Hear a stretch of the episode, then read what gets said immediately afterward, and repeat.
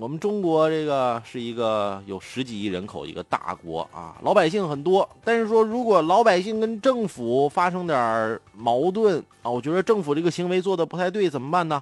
那我就得打行政诉讼啊，也就是俗称的民告官。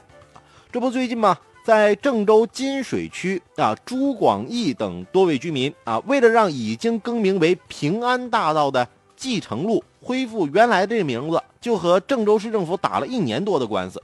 日前呢，新乡中院就判定几位市民不具有提起行政诉讼的主体资格，驳回了起诉。这行政诉讼被驳回啊，这事儿其实不新鲜。但郑州这几位市民的诉讼处境却也是某种尴尬，自己所处的城市要改一条街路，已经用了很久的名字，我世代就生活在这儿。你说你把我住这条街的名改了，改这名我觉着还不如原来这个有文化、有特色。那你说住在这儿的市民有没有发言权呢？制度层面的解读应该是什么呢？应该有的，毕竟按照。公开的信息，郑州如果要改这条街路的名字，那得是走程序啊，也得有这个调查问卷征求大家意见。但据说呀，继承社区大多数居民对这个调查问卷啊都不知道，听都没听说过。这也是这几位市民要起诉的原因所在。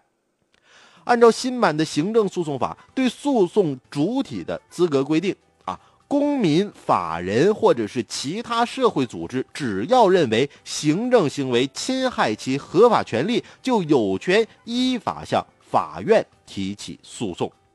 那你说这新乡中院又怎么判定这几位市民不具有提起行政诉讼的主体资格呢？你要说他不是法人，不是这个社会组织，我信。那这几位市民他都不是公民吗？对不对？难道？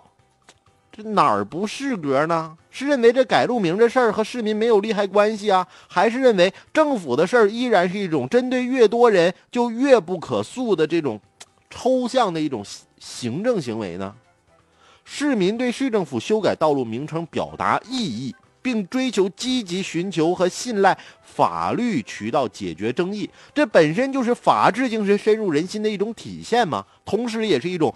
行政公益诉讼的表现形式，市政府要改路名啊，这既不关吃喝，也不涉及具体市民利益的公共事件。那遇到市民锲而不舍的参与，这本身就是市民公共精神的显现。公共参与不是不添乱、敲偏鼓才是参与，时刻的盯住公共潜力，敢于积极的表达意见，不懈的寻求法律解决，这同样是可贵的。公共参与，而且反而比那些不添乱、敲边鼓的，我觉得是更为可贵。但这则官民纠纷令人深思的是，改路名这样的公共事务，那为什么有市民征求意见程序，却出现了那这个区很多市民都不知情的情况呢？那这个征求意见的程序，那是否做到了呢？如果说没有做到的话，那提起一个行政诉讼，怎么他就？不适格了呢。